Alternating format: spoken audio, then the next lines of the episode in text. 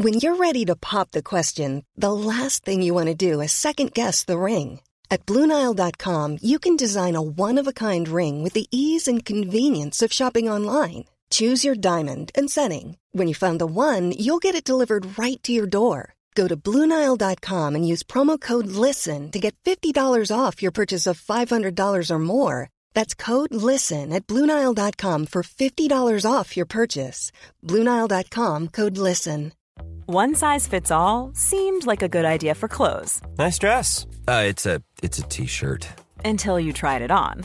Same goes for your healthcare. That's why United Healthcare offers a variety of flexible, budget friendly coverage for medical, vision, dental, and more. So, whether you're between jobs, coming off a parent's plan, or even missed open enrollment, you can find the plan that fits you best. Find out more about United Healthcare coverage at uh1.com. That's uh1.com. Since 2013, Bombas has donated over 100 million socks, underwear, and t shirts to those facing homelessness. If we counted those on air, this ad would last over 1,157 days. But if we counted the time it takes to make a donation possible, it would take just a few clicks. Because every time you make a purchase, Bombas donates an item to someone who needs it. Go to bombas.com slash ACAST and use code ACAST for 20% off your first purchase. That's bombas.com slash ACAST, code ACAST.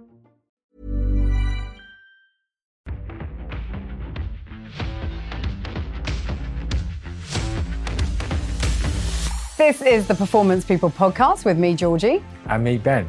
This pod is all about people who know about performance. We're going to speak to some of the biggest performers in sport, entertainment, business, and politics about how they got there and how they stay there. And we'll talk to those closest to them about all the stuff we didn't already know about them. You can listen to Performance People in the usual places where you get your podcast or watch us on YouTube. And don't forget, you can always follow us on our Performance People channels.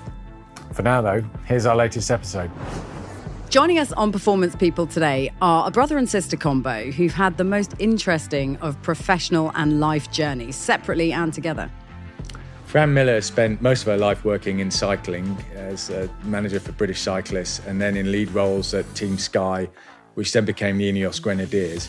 Last year, Fran left the world of cycling to take the CEO role at top British fashion brand Belstaff. Alongside Fran is her brother David Millar, who was winner of 10 Grand Tour stages over a 21 year cycling career. He's now perhaps best known as a campaigner for clean sport, having served a two year doping ban in 2004. And this is the first time that Fran and David have been interviewed together, so we're claiming a world exclusive. We are. I didn't do Team Sky because I, I loved cycling and I was passionate about cycling. I got into Team Sky because I was passionate about what happened to David not happening to somebody else. When I came into the sport, it was a fundamentally doping culture. Absolutely to the bone and had been for a hundred years, basically. David, Fran, I'm so excited to chat to both of you. I mean, for the, one of the reasons that we've just established that you guys haven't actually spoken together before in an interview situation. So this is this is a rare and a privileged scenario. So thank you for doing this chat. I wanted to start and take you right back to the beginning because you have a shared experience through life um, because you're brother and sister. So you've come up together through cycling and you've you've ruled that world supremely well. Um, but what about the the early stages? What about the beginning formative years of your childhood? Sort of just take me back. Maybe Fran, let's start with you as the little sister. Take me back to sort of life life as a couple of youngsters. Uh, so, yeah, we basically grew up. My dad was in the RAF. Um, so David was born in Malta, then I was born in the north of Scotland, um, and we grew up in the north of Scotland until we were kind of, well, sort of five and seven, or sort of four and six, I think, and then moved down to High Wycombe. Um, and yeah, we were sort of pr- pretty tight as young kids, I think. Um, but then my parents got divorced when we were ten and twelve, and David went to live in Hong Kong with my dad, so we got split up. Um, so I think that's probably been the thing that's galvanized our relationship massively because we spent such a long time of our formative years separated from each other. It meant sort of the time that we did have together, we really made the most of it. From my side, of when we were young, uh, I think France is right. We were we were pretty tight. I think from the traveling around as well, but we're such polar opposites in personalities in many ways. There's a lot of similarities, but I'm quite I was quite quiet as a kid, and France was the outgoing kind of sort of social one. And so we really so I'd, I'd lean on Francis a lot to kind of carry situations. Um, and that was even as a kid. And that's, that's pre kind of adolescence. Were you closer when, David, you came back to, to living in the UK? How did that, you know, you go through those years, keeping in touch and uh, developing that relationship? Uh, I mean, I don't think we did. I mean, I think I, I sort of disappeared to Hong Kong and just was quite selfish in that respect. And it was before kind of the mobile internet. Um, mm. You know, be, write a fax letter back to mum occasionally when I was forced to, and so I and then we essentially for many years crossed in the air, and it was. I mean, in hindsight, it's it's really sad what happened. But as Franz said, it was um, it ended up kind of certainly galvanizing us. That's a good word because I think once we almost missed that adolescent sort of separation where you start to kind of rebel, rebel against each other because we almost started our relationship in our late teens properly, um, which was really interesting. So we didn't really know each other, and it was extreme sides. So we'd only see each other briefly, and it would be quite intense moments. Either Francis and me in Hong Kong hanging out with my friends, and in the UK, um, I was just getting into my cycling, so I would just do that. So it was we lived very different lives in in our adolescence. So my recollection is a bit different. I remember that he did stay in touch. We used, my dad used to always send me postcards from wherever he had gone because my dad was an airline pilot. So my dad would send me postcards, and I'd I'd occasionally get like what I now look back on and consider probably trolling before trolling was a thing. Postcards from David like, "We're in this amazing hotel. They've got gold taps. See you later." That kind of stuff. Um, so I'd get a lot of that. I felt like I got at least two or three of those every few months. Um, and then we would speak on the phone as well. And then my recollection is he would come home uh, to the UK, obviously he'd be riding, and we would watch the tour for the little bit of time that we had together. We'd watch it was in the Indurain era. We'd watch the tour, and we'd watch loads and loads of Frasier that my mum had recorded for him on VHS. so um, yeah, we'd sit sit together and watch Frasier and watch the tour, and and I remember being super excited about seeing him. Hong Kong, going to see him in Hong Kong. I, I don't really remember seeing David in Hong Kong much. I just remember seeing my dad. So my my recollections of him in my adolescence are very much from our time at my mum's house in Maidenhead, um, and kind of just watching the TV and him going out and training and it feeling very, yeah, like special time to hang out together because we probably only got a couple of weeks a year to do that.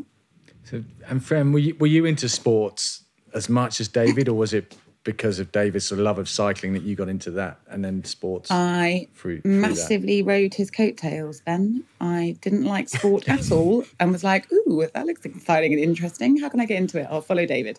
Um, I was weirdly though I wasn't I wasn't sporty. I went to a I went to a very very small musical theatre school in Maidenhead, which had kind of been my emotional blackmail of my mum, where it's like, well, if you're going to get divorced and make Dave and I live separately, I want to choose the school that I get to go to.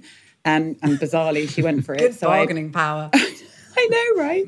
I look back and I'm like, wow, that was Machiavellian. Um, so I ended up at this incredible tiny little school, and um, I would, yeah, I would do dance, but I was, you know, I started at 13 and I was kind of doing good toes, naughty toes, and my friends were all on point, so it was a bit of an embarrassing experience. And then, yeah, I left. I left school, didn't want to go to university. Went to London, got my first job working as a PA for a very successful guy in sports management. And as soon as David won the yellow jersey, the, the sort of guy I was working for was like, You're a god awful PA, but I think you'd probably be quite good as a sports manager. Why don't you go and manage your brother and I'll help you? And I was like 20, 21 then. So that's what I did. Fantastic. What an opportunity. Yeah. yeah. Yeah. Yeah. So with with cycling, uh, how how did that sort of manifest itself with you, David? Because you're in Hong Kong and um, you're between Hong Kong and Maidenhead. So you're sort of, are you looking for something? Are you searching for something that you needed in your life that was sort of, you know, your thing that you could do, that you could get good at? What, what was it that drew you to cycling in the first place? Um, I, I mean, I, I was pretty sporty um, from a young age, and but not. In, I didn't like school. I didn't enjoy school and sport was my escape. And it was from BMXing to skating to when I got to Hong Kong, it was the wakeboarding and mountain biking. And I just loved these sports. They, they tended to be um, kind of loner sports and outside of the school curriculum. And cycling, when I, because I was fortunate to be in the 1980s. I mean, I was looking, Ben and I, there's only one month between us. So we, we are literally kind of the same generation, Gen yeah. X, pure. And so I experienced the 1980s BMX boom and then the mountain bike boom. And I was just going into whatever was cool at the time. And kind of there were new kind of crazy sports. Same with wakeboarding, and and that led me oddly to to hanging out with some older guys, expat guys in Hong Kong who mountain biked, um, but who came from road cycling. And they saw me on a mountain bike and they were like, "You should try road cycling." And and I, it was the last thing in the world I'd ever considered because there was nothing in our family. That's usually the trajectory. It's a father, an older sibling, or a sibling. Um, but for me, road cycling was a completely foreign sport, and all I saw was this archaic sort of spandex, shaven-legged, weirdo sort of uh, environment. And and but they started to brainwash me. They gave me videos of the Tour de France. They told me stories. They gave me magazines, books, uh, and I fell in love with the Tour de France in Hong Kong. And that's when France, when I was going back and it was on Channel 4, and that's when France and I started to watch it, sort of early 90s, like 92. Uh, and I ended up selling my mountain bike and buying a road bike. And, and that then became my kind of the only sport I was truly passionate about. And because, it, like you were saying, it seemed such a, a romantic and uh, rebellious sport to get into because nobody I knew did it. It wasn't, there was no culture of fame or, or money. Uh, because I think at that point we'd only had three British riders who had ever spent any time in the yellow jersey. Actually, only two, I think, at that point, because it was before Chris Boardman got his in '94. So it wasn't a sport that had any great kind of history for, for British athletes, and all of that attracted me to it. And so that's why I got into it because it was the ultimate rebellion, oddly. It's interesting that you say a loner sport as well, and the sort of characters that it you know are attracted to it. I think there's a real similarity with you. We were talking about this before, but with with you and Ben in that regard, because certainly for you, I don't know if it's the same for you, David, but for you, Ben, I think. I mean, you can tell us better than I can, but it, it, is it is it about that sort of form of escapism? These types of sport, you know, it's sort of this this this very much you and the bike or you and the boat, sort of almost against the rest of the world. It's sort of you can block out everything else and just focus on being really amazing at one thing. Is it is it that? Well, There's sort of this maybe maybe. I mean, there are some of these sports where you can disappear from hour on hour and hour on end, like like cycling and sailing, and yeah. you know, um, and for sure, there's definitely some kind of escapism in in that at a, at a young age. Maybe if there's you know some other issues going on that you know everyone, everyone's sort of um, different as they're growing up, aren't they? Going through different challenges. But yeah, I mean, I certainly loved sailing when I when I started out sailing in a single-handed boat, just going away, getting away, having control, no one really telling you what to do. And I'm I'm sure it's the same on a on a bike. Well, it is the same on a on a bike. Um, but I mean, thing that I'm, I mean, I'm sort of fascinated in in David is you know having been in Hong Kong and then getting into road biking and then you know seeing the opportunity. Well, you know it's interesting that there weren't, like you say, there weren't really that many um, Brits really performing at that level. How on earth did you Break try? And, yeah, exactly. Or find that that that mm. that that support mechanism to get you from that that dream to actually it being a reality. That's that must have been an amazing experience to come through.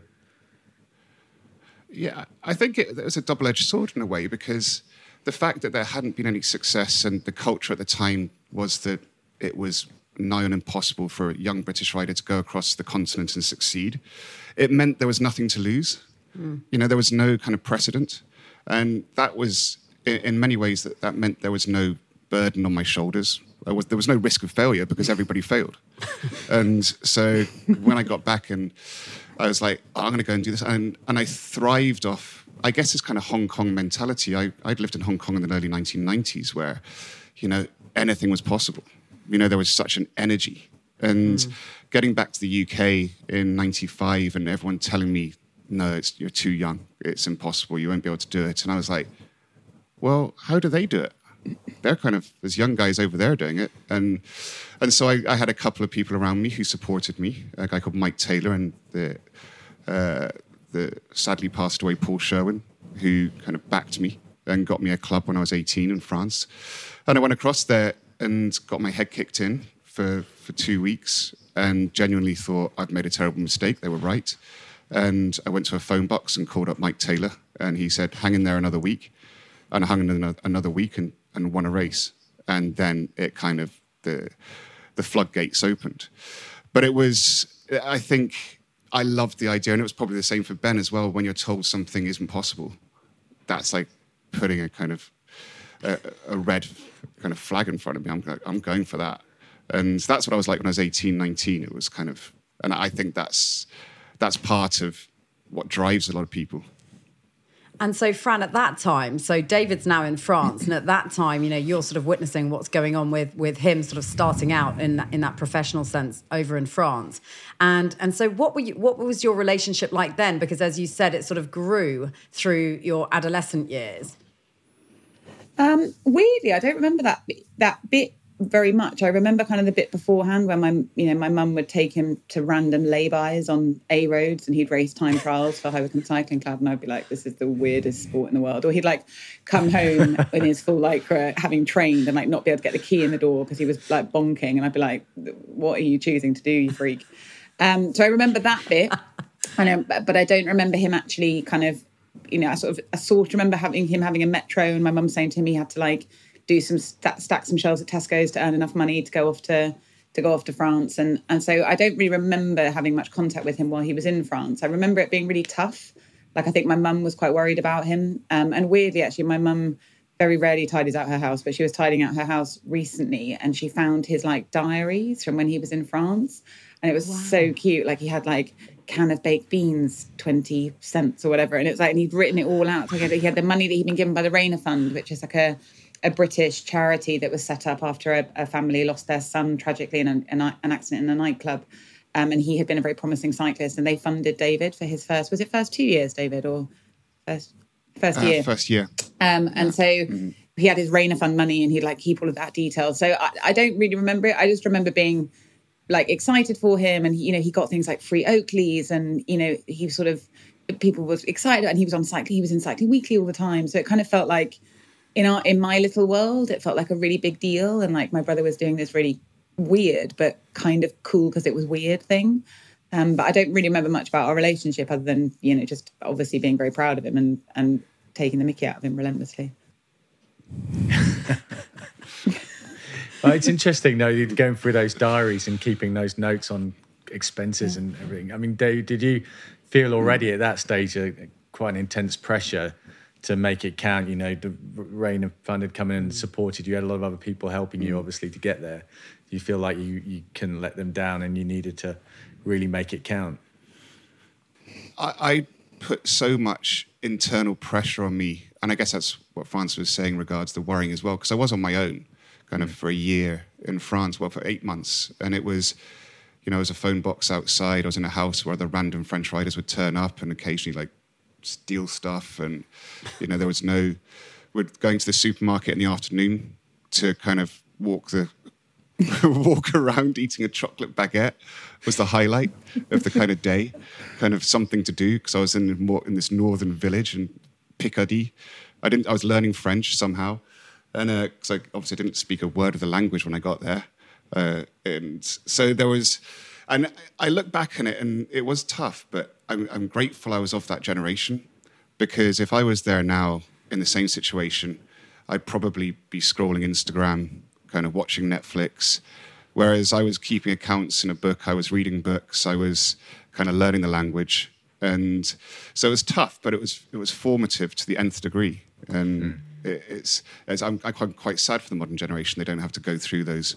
I, I say this in kind of in parentheses like hardships because they're, they're, they're hugely beneficial in terms of in terms of that lifestyle that's a lonely life isn't it that's a lonely you, are sort of on a career ascendancy but it's a lonely life to be living it doesn't feel that fulfilling from a personal perspective but obviously it's it's starting to really ramp up from a professional perspective at that time for you dave yeah i mean i think um it was a, I kind of made my own bed. I was saying before, and probably like Ben as well. I chose the sport because I was a loner. You know, it's a, I always say it's the paradoxical thing, and actually, I'm just thinking out loud, not speaking out loud. The parado- paradoxical thing for a cyclist is you start it as a loner. It's not a team sport, mm. and you you fly through the ranks, and you're kind of you're making your own destiny. Destiny. Then, when you get to the very highest level, world tour, it is the most team sport in the world, and so it means you've got these bunch of loner individuals who are then kind of have to learn how to work as a team and be on the road together.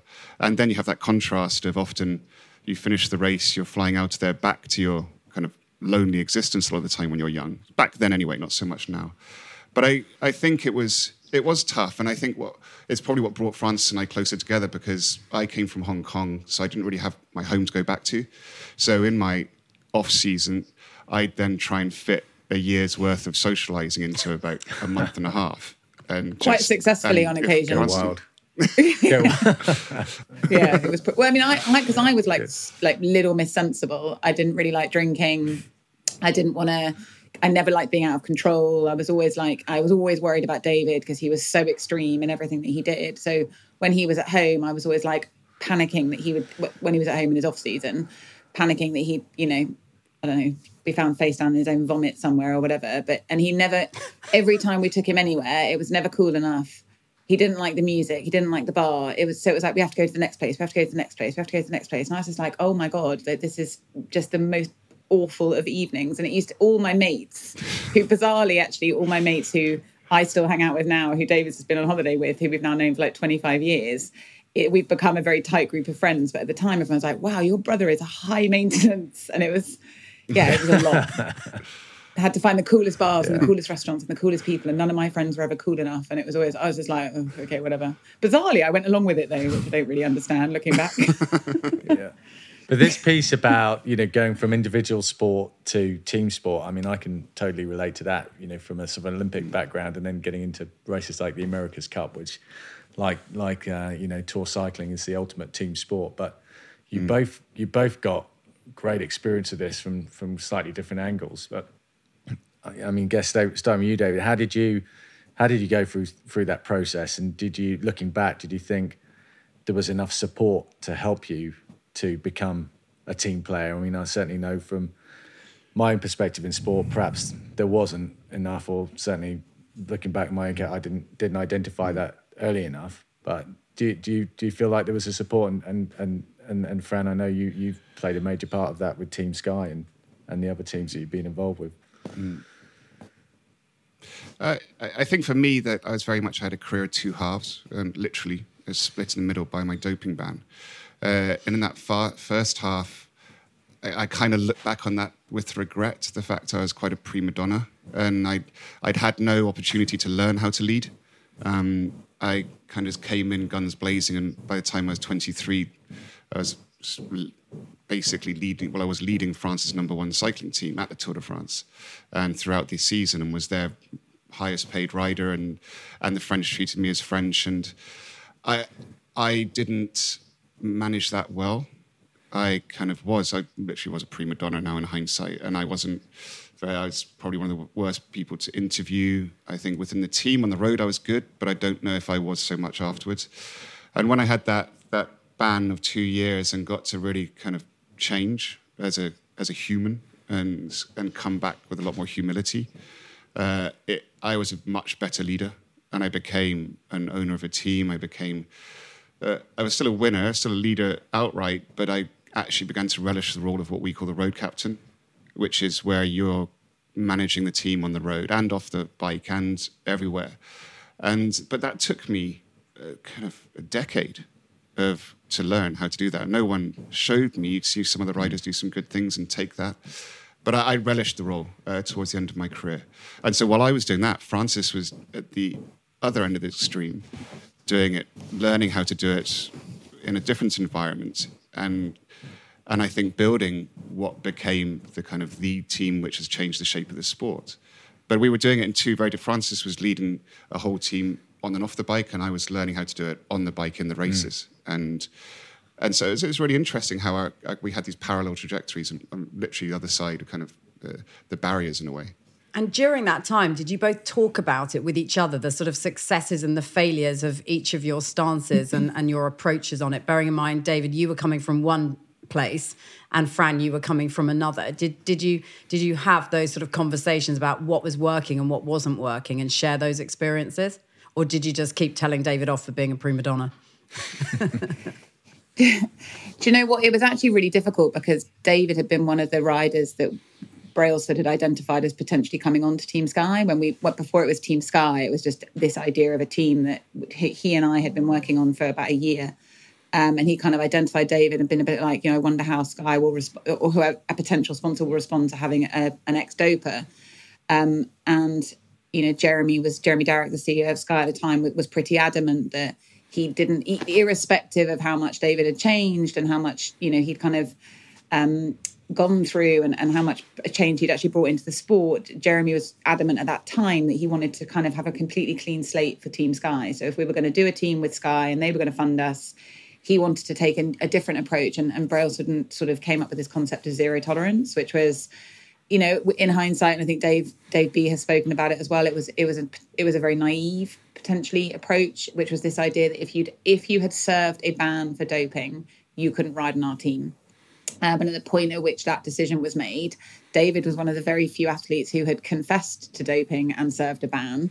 Um, most people get caught or they deny it for a really, really long time. And then they, you know, through weird whispers and insinuations, they eventually get found out. So it was this it was this quite stark decision that we made and we ended up you know signing a, a, whole group of people who had potentially quite questionable backgrounds but because they hadn't served a ban for doping they could work for the team so david and i had quite a fractious period of our of our relationship not not actually between each other but it was a it was the first time in our lives where we'd had to say right we need to compartmentalize our relationship as brother and sister mm. and our relationship on the road um, and so we were brilliant mates. We still, you know, had I always used to go to the Garmin bus because it was the most fun bus on the tour, um, and hang out with him and his mates. We used to talk about all sorts of stuff, but we we kind of drew a line on we don't talk about performance, we don't talk about uh, decisions that are being made, uh, you know, within our team and within his team. It became we created a bit of a Chinese wall on it. To say, Fran, how did you support David through that? That I mean, it must have been David such a stressful period that you went went through with the with the um, you know ultimately with the ban. Um, yeah. and how, how did you both think, cope with that? I think what was interesting yeah i think what was interesting ben is that as franz said and it's amazing how you you forget some things. I forgot how fractious it had become between francis and i for a phase then. I mean really and publicly as well. I'd be, always in attacking, freaking in magazines, being like zero tolerance is a shit policy. I don't know why they came up with it. And I was like, you yeah. know why we came up with it because I fucking told you. that was basically yeah. it for about three years. yeah, it was, and we had to like. It, it, got to the point where it's like, right, we have to draw this line because it was actually starting to kind of hurt yeah. our relationship. But the, the, but the thing was, France had been the most and always been the most supportive person for me. I mean, she's my absolute port in the storm, and always have be, has been, always will be. And I'd been living on her sofa and, and brought a lot of uh, heat into her life. And uh, for a long period of time, always have done. But there were some really hot periods. And I think it, the, part of that fractious period came because during the ban, Francis stood by me. I'd lived on her sofa. I'd affected her relationships. She'd supported me through thick and thin when I was getting attacked, like left, right, and centre. And then I came out of it, and I mean, Lance Armstrong called me Saint David. Uh, I kind of came out of it and uh, was working with the World Anti-Doping Agency, with international federations, kind of help build the the kind of team, the 100% clean team um, with Team Garmin, Team Slipstream, and I was very vocal, uh, which was part of my mandate, and. And so I took that to the extreme where I thought, well, I'd be lying if I wasn't vocal about my sister's team because that would be kind of that's, that, that's how this sort of thing happens. If I start to do that, then that's basically the omerta again. But it did get to the point where it was like I had to basically rip up my own rule book and mm. say, you know what, I'm not going to talk about Team Sky. I'm not talk, going to talk about Bradley Wiggins. And but it took a, a, lot of me talking about them to get to the point where it was like Francis saying to me, David, you stop talking about it now because otherwise this is just going to ruin our relationship. and yeah. it was but fair Fran, enough. That... I think it got to the point where my message had got across. But Fran, that must be equally hard for you as well, because on one side you've got Dave B saying this is our policy, and Jeremy Darroch, this is the Sky approach, and then on the other side you've got your brother who's gone through this huge redemption piece and and you know the the stories that you can tell as a result of having been in the eye of that storm david and what you've learnt from it and what you can apply to you know the next bunch of generation of people coming through. I mean there's so many massive learnings there. So that must have been hugely frustrating time for you because you can absolutely see why it would be of value for them to have someone like david in that setup. Yeah i mean it, it is a it uh, at like sort of face value yes. And i think i originally kind of it, for me, it's probably the biggest leadership lesson I learned in my life, um, and it guides me even now because it was at, at, a at a personal level, I would have loved David to have been part of the team, and and at a personal and professional level, I believe that David had something to offer the team that was unique and different to anyone else in the sport at that point in time. However, I also fundamentally believe that the sport needed to change. And I fundamentally believe that that change needed to be systemic um, and it needed to be from the top and it needed to be done in a way that created um, real uh, conflict in some ways. And, and, and that's what we did. You know, it, it, it was a controversial policy. Was it the right policy? No, I don't think it was. But was it right for that point in time? Yes, because it, it forced conversations that weren't happening. It forced um, you know, the grey area of okay, well, if you if we think they've been doping, but they've never been caught, but there's all this rumor. What does that mean? And the conversations that that was forcing behind the scenes in Team Sky. In quality sleep is essential. That's why the Sleep Number Smart Bed is designed for your ever evolving sleep needs. Need a bed that's firmer or softer on either side? Helps you sleep at a comfortable temperature? Sleep Number Smart Beds let you individualize your comfort so you sleep better together. JD Power ranks Sleep Number number 1 in customer satisfaction with mattresses purchased in-store. And now, save 50% on the Sleep Number limited edition Smart Bed for a limited time. For JD Power 2023 award information, visit jdpower.com/awards. Only at a Sleep Number store or sleepnumber.com. Ever catch yourself eating the same flavorless dinner 3 days in a row, dreaming of something better? Well, HelloFresh is your guilt-free dream come true, baby. It's me, Keke Palmer. Let's wake up those taste buds with hot, juicy pecan-crusted chicken or garlic butter shrimp scampi. Mm. Hello Fresh. Stop dreaming of all the delicious possibilities and dig in at HelloFresh.com. Let's get this dinner party started.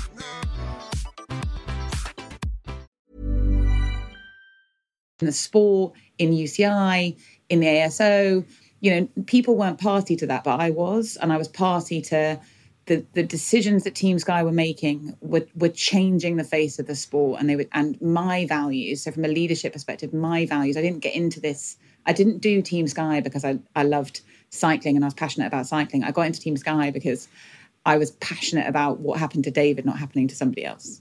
And that decision was like, mm. if if we if we make compromises at this stage in the game, um, at the very inception of the team, that could potentially compromise my ability to do that. And so my own values enabled me to say, you know what, I believe that this team is going to have a way bigger, bigger impact on the sport than than me fighting for David to be a part of it. And so being able to live by my own values and do that was really important to me. And then the challenge I then faced was, you know, further down the line in Team Sky, finding out some of the you know decisions that had been made that I wasn't party to that I would ne- wouldn't necessarily have agreed with and everything else that that then became a that became a real conflict in my own head of like wow what is this now? And, and what what do I stand for and how does that all fit together? But at the time I, and and now if I if I could turn back time and change the decisions I wouldn't.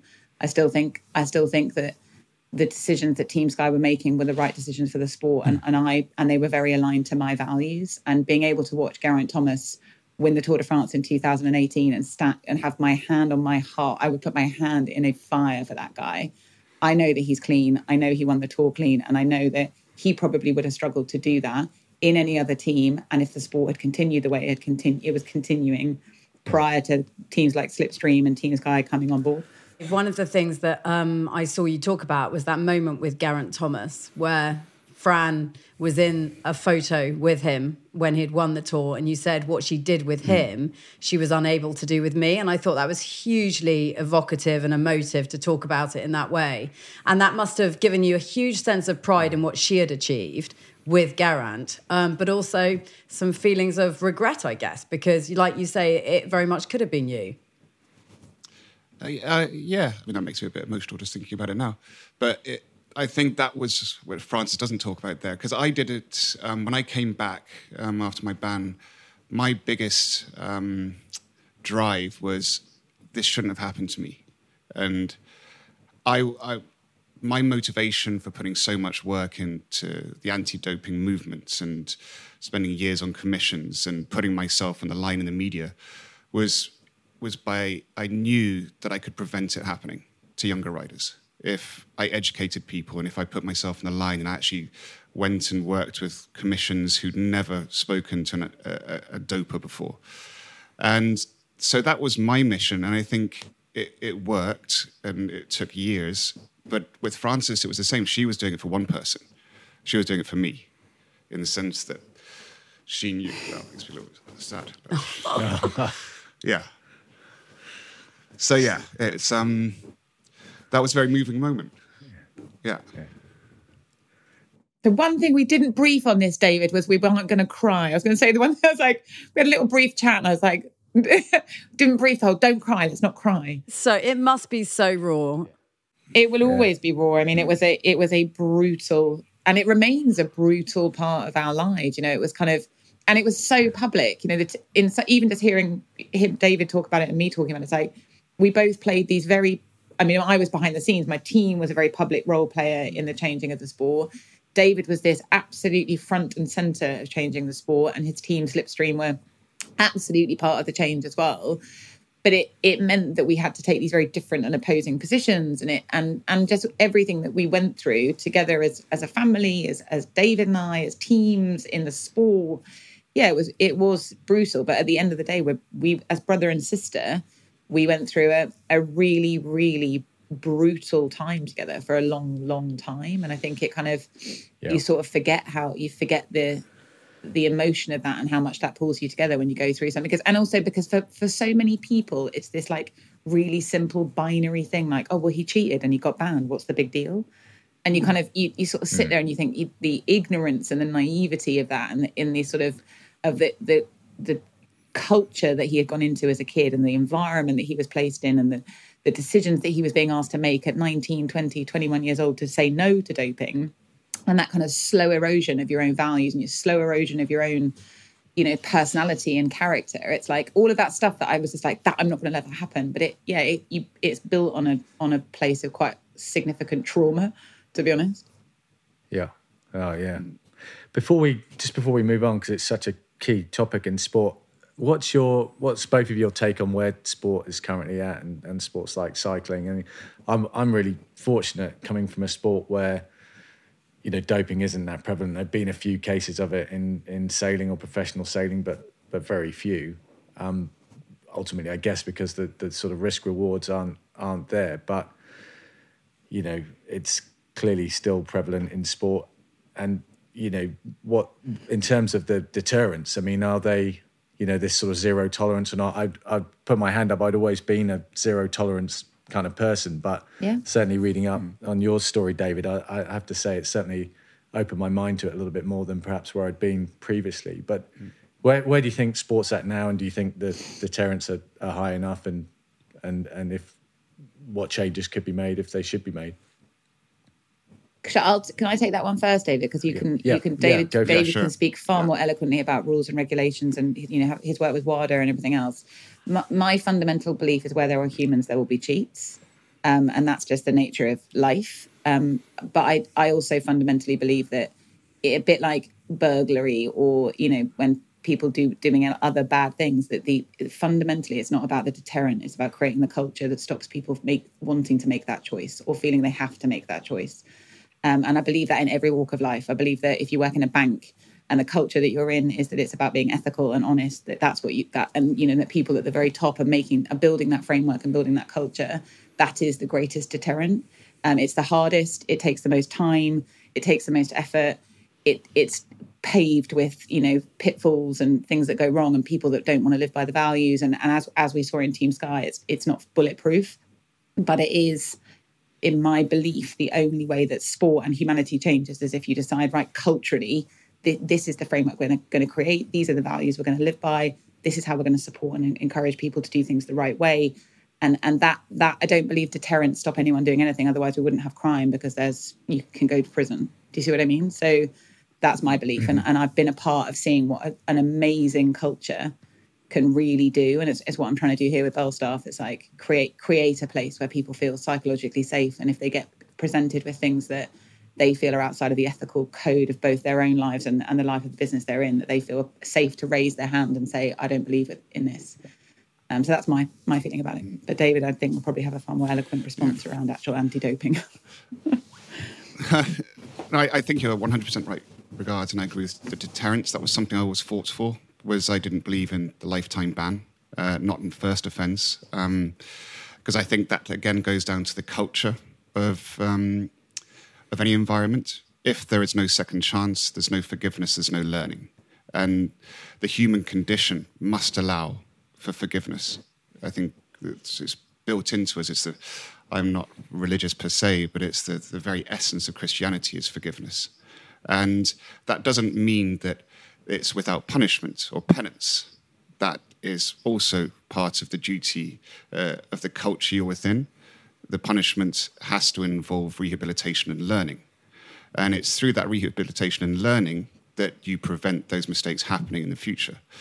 And so, for that reason, I think what we've seen, and to go back to your initial question, Ben, regards that, I have seen uh, since I turned pro in 1997 to now, I, my final year is 2014, and I've been watching it close up with headphones on, talking about it ever since as a commentator. That I saw when I came into the sport, it was a fundamentally doping culture, absolutely to the bone, and had been for a hundred years basically. It was part of the sport, and deterrents were put in. There were there were more and more controls were put in. There were contracts signed by riders saying if I dope, I will be fired immediately and pay back my salary. None of those things made a difference. What made a difference was over time, kind of building in this the biological passports, the whereabouts system, the the top down responsibility from team bosses and sponsors to to actually go and pre, be pro, proactive to the riders and members of their team and say we do not believe in this. That had never happened before. Blind eyes were turned and heads were put in the sand in, and that was when I came back in 2006, part of my mission. And I knew, and I said if we go back there and look at the things I was saying at conference, I said it's going to take a decade. And to kind of actually for the sport to fundamentally kind of change its culture to an anti doping culture. Now, most of the young riders that are out there now in 22 are, they're winning the biggest, the big, and I say the biggest races are being won by clean riders.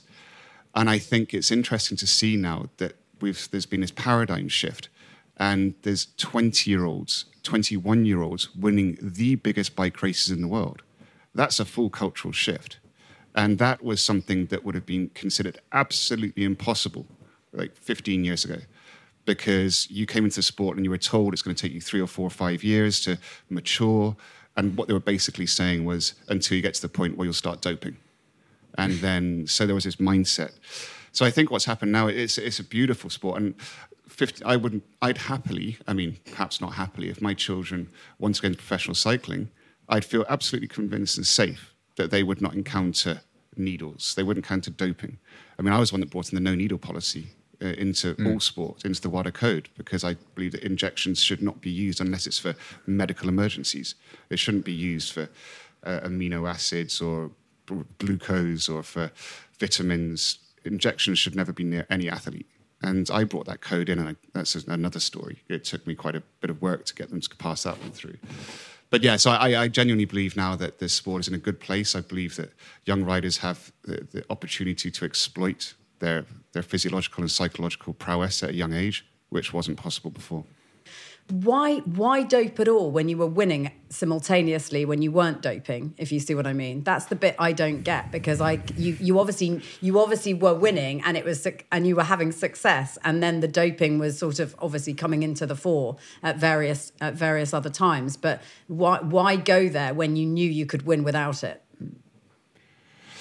Um it was considered in the early late 90s early 2000s impossible to win the tour de france clean. That was just the fact within the peloton. It was kind of that was part of the omerta, and I wanted to win the Tour de France. That was my kind of goal, and and that's what everyone believed I was capable of doing. But I, in, in my weird kind of justification, I wanted to win races clean, and then I could go, look, if I can do that clean, I've definitely got a chance of doing this if I don't. And so I would win Tour de France stages, I would win Vuelta stages clean and other races, but then it would be a a gateway to going, okay, this is realistic. It's if I can do that and beat these guys doping, I, I, I should commit to this because I want to do this, and it was kind of it was acceptable because we had the doping culture and it was a rite of passage. Um, but yeah, it's very hard to explain that to people because I could win time trials, I could win road races, I could win stage races clean. But if I wanted to win the Tour de France, I was going to have to learn how to dope. And so it was, it's as, uh, I say, simple as that. That was my. I my also remember though. David, you saying to me, um, sort of on the when you were on your band, that one of the big things that kept coming back from the kind of the from Cofidis, which was David's team at the time, was this idea that he, he's not a proper professional until he dopes. You're not a pro, you're not a proper. You kind of you're kind of playing at it, David.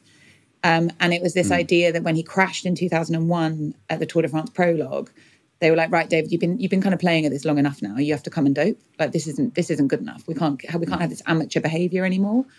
And I remember you telling me that story, and I was like, "Wow, that is wild." That it was like it wasn't a you've crashed and you know and you've won a few of these races, and, and it's great that you're winning these race, races clean. It was you you could be doing so much more, and it's really disrespectful of you that we're paying you all this money mm. and you're refusing to dope, and now you're crashing in the bike race. Like you need to get your act together. And it was it, it and that that to me to a 23 24 year old what were you 24 25 year old at the time it's like Mm, 24. how, how on earth can that be the conversation that your superiors in a team are having with you? And it's a mind boggling to me. Yeah, there was some serious grooming going on, and I think they they knew that the talent they they had a, a huge physical talent in me, but they also knew that perhaps psychologically I wasn't as strong as I kind of had been. Well, they wore me down to the point where when I was in a weak position at Tour de France and had to stop on the tenth stage, they basically said it's time. It's kind of time to kind of grow up, and as, as Frances said. Incredible you say it's the, the omerta, the club. Till you did it, you weren't actually part of the, Mm. of the gang, really. That's, uh, that's amazing. But David, you, you've got to take a huge amount of pride in, like you say, where the sport's got to now and, you know, being a big, big part of that. You know, it's uh, certainly you converted Yeah. me. Just in this chat, Thank you guys you. have converted me from the from the zero tolerance, you know, you, you get banged to rights and you're out to, uh, yeah, there has to be a better uh, pathway than that. And uh, and I think creating that culture, Well, thank you, absolutely Ben. right. Yeah.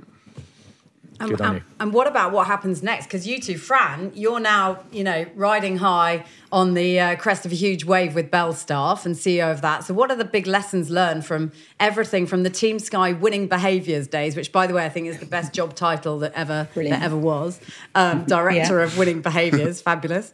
Um, and how how do you apply that? How do you apply sport to big business? Because that's where you're at right now. I mean, David, you're doing it with your your line as well. So, how do you sort of apply that to um, a business brand like Belstaff?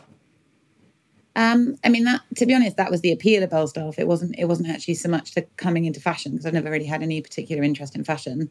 It was the idea. I, you know, I'd been in, in Team Sky for twelve years. I'd worked for Brailsford for for most of my, well, most of my adult life. Actually, I've been in and around Dave, um, and I've learned so much. And I just, I really wanted the opportunity to see if I could take all of that knowledge and and lessons and learning and the stuff I've learned from Steve Peters and how do you build a winning team and, and apply it somewhere else.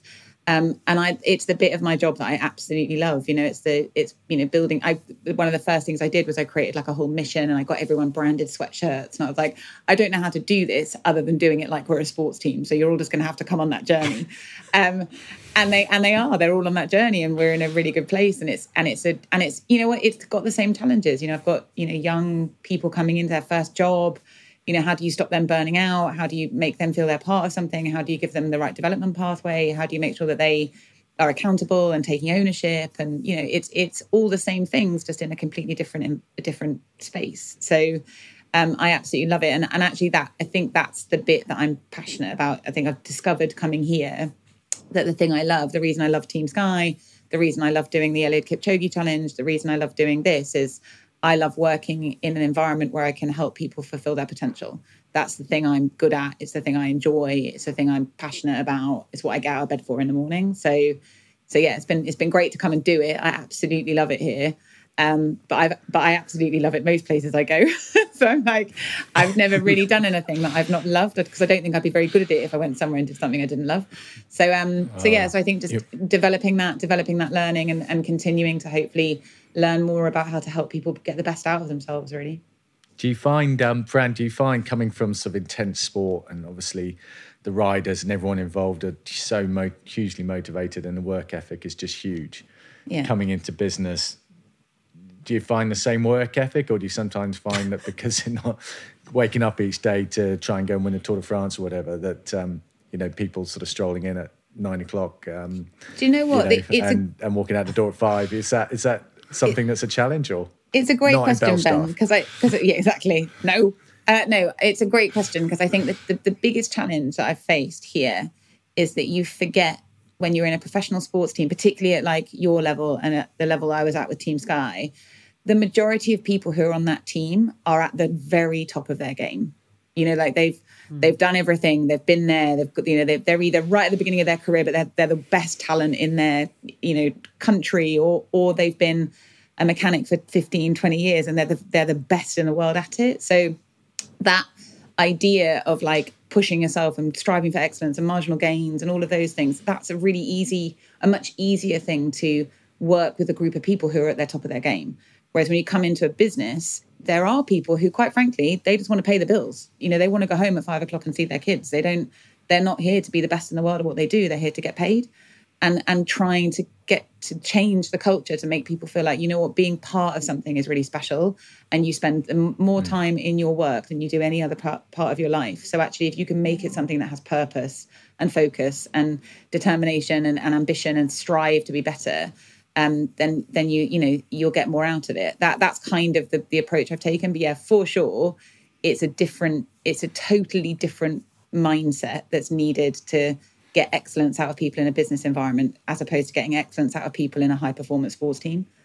It's so funny you said that because that was my transition out of bike racing into the real world. All of a sudden, I was thought that's how you just achieve things was just going all in, and it was 24 7 365 and and actually i was like that's not how you do it is it? That's not very effective unless you're kind of as franz said at this very pinnacle and on this passion driven project. And i've been learning a lot of Frances regards that how do you transfer that kind of that this thing that you and i have experienced and what gave us success in the past was that singular drive and that kind of at times ruthlessness and and selfishness, which is also quite a trait of elite athletes. But then actually transferring the, the good bits of that into, uh, let me say, real world application is not easy.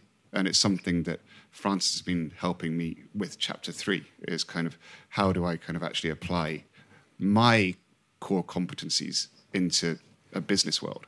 And it's not obvious. And it's, it's been a very steep learning curve for me.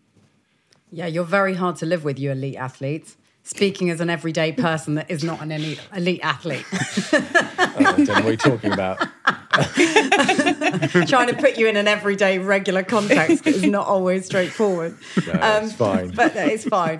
So, so, based on the fact that this pod is called Performance People, of which you are both exactly that, what do you think is sort of one nugget that you could give to everyday, regular people from from your lives of how to perform better every day? Just to, and I guess it's really interesting, David, off the back of what you've just said, but sort of a performance gain for somebody, a performance nugget for someone for every single day of their lives that they can do to perform better every day.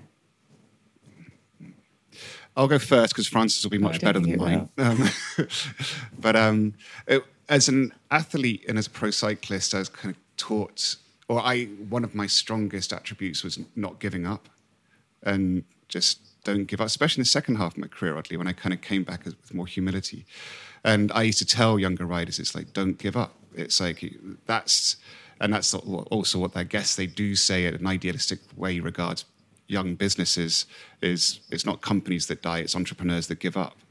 But actually, I'm not so sure. I think it's choosing your fights um, and making sure you know when not to give up and when to give up. And give up has such negative connotations, so it might just be letting go rather than giving up. If there's something you love and that you believe in, don't give up. But if you don't love it, you might have to let it go. And so that's been probably my performance sort of tip and what I'm still trying to apply. Fran, That's a really good one, David. no pressure. Um, my first res- my first reaction was going to be, you know, I, I have learned and more than anything else in my life from from sort of Dave B about, you know, how do you get the best out of people? And I think uh, my, my initial reaction was going to be the kind of as, as much maligned and, and piss takey as people are about marginal gains, you know, there there is something very, very powerful. And I believe fundamentally in as a human being, thinking about how you can be a little bit better every day. You know, you don't you don't need to be exponentially better. You don't need to be hundred percent better. You just need to be a little bit better. And whether that's in managing your team or handling how you, you know, how you handle a phone call or how you deal with a, a, meeting you know you can you can improve all the time in tiny little areas and those improvements will will all add up um, so that would probably be my that was my initial response. But i also think that the big one here at Belstaff that i've kind of really really used as a galvanizer is that it you know when you're trying to perform at your very best you need to be happy and you need to be enjoying it. And that finding how finding a place where you get some joy out of the work. You know, it's like I jokingly said earlier, I've never worked anywhere I don't love, but I think that's because I take a huge amount of satisfaction and joy from what I do. And, and that makes it easy to have the late nights. It makes it easier to do the long hours. It makes it easy to, to put in because I absolutely love it. And I think if you can find a place, it, even if you don't love the job, be joyful in the in the environment you're in, or find people that you love working with, or find one bit of your day that gives you real pleasure because that that for me joy is such a big part of success and performance you know when you when you see athletes who are really happy and they've got everything going on and they've got you know their family life sorted and they know exactly what their training plan is and they they're the guys that perform ultimately because you you fit all the pieces together and you get that it's like locking in you know finally you know they might not be happy but they've got everything sorted and they can they can focus on their task in hand so yeah i would say actually find some joy in it frank can I come and work for you? I want to go and work for Fran. Yes. It sounds like a really yes, nice place to be. you can come and work for me, Georgie. Definitely. Oh, thank you so much. That was the easiest job interview ever. Um, guys, thank you so much for speaking to us. I know, I know, it got a little bit Piers Morgan emotional in the middle there, but for very good reason because it is a very, very emotive and evocative subject. so, story. Yeah, yeah, We're, we're hugely privileged to be part of this conversation with you. So, thank you so much, and I'm so glad that you two are in your happy places, which you obviously now are. So that's that's lovely to yeah. see. So thank you, thank you. and uh, we you. hope to speak to you soon. Thanks, Thanks so much for asking us on as well, guys. Really both. appreciate it. Thank you. So, how do you debrief that? I mean, very emotional. Yeah. I thought it, you were going to go at one point. I was. I had to bring myself back from the edge. And that was really hard to listen to for obvious reasons. Um, probably mostly because they've never been in that environment together before. So to sort of have to do that um, obviously brought back all those memories for yeah. them. But it, it, was an incredibly interesting story for them to talk about and to tell in you know in that way. Yeah, and very emotional. I mean, David must take a huge amount of pride in where he's helped get the sport to, and, and Fran as well. And really interesting that culture piece. Fran was talking about culture from high performance sport coming through to business and the success that she and the team are making out of Belstaff. So Lots of great learnings. Yeah, thank you for listening or watching today. Uh, we're Ben and Georgie Ainslie. This has been Performance People. And remember, from what we've learnt today, never give up.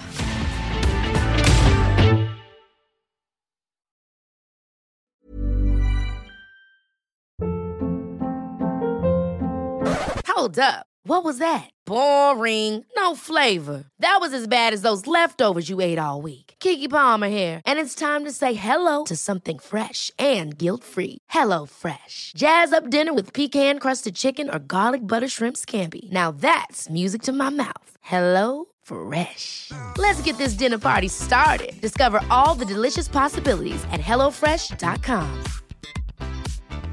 Mom deserves the best, and there's no better place to shop for Mother's Day than Whole Foods Market. They're your destination for unbeatable savings, from premium gifts to show-stopping flowers and irresistible desserts. Start by saving 33% with Prime on all body care and candles. Then get a 15-stem bunch of tulips for just $9.99 each with Prime. Round out Mom's menu with festive rosé, irresistible berry chantilly cake, and more special treats. Come celebrate Mother's Day at Whole Foods Market. Even when we're on a budget, we still deserve nice things. Quince is a place to scoop up stunning high-end goods for 50 to 80% less than similar brands. They have buttery soft cashmere sweaters starting at $50, luxurious Italian leather bags, and so much more. Plus, Quince only works with factories that use safe, ethical, and responsible manufacturing. Get the high-end goods you'll love without the high price tag with Quince. Go to quince.com/style for free shipping and 365-day returns.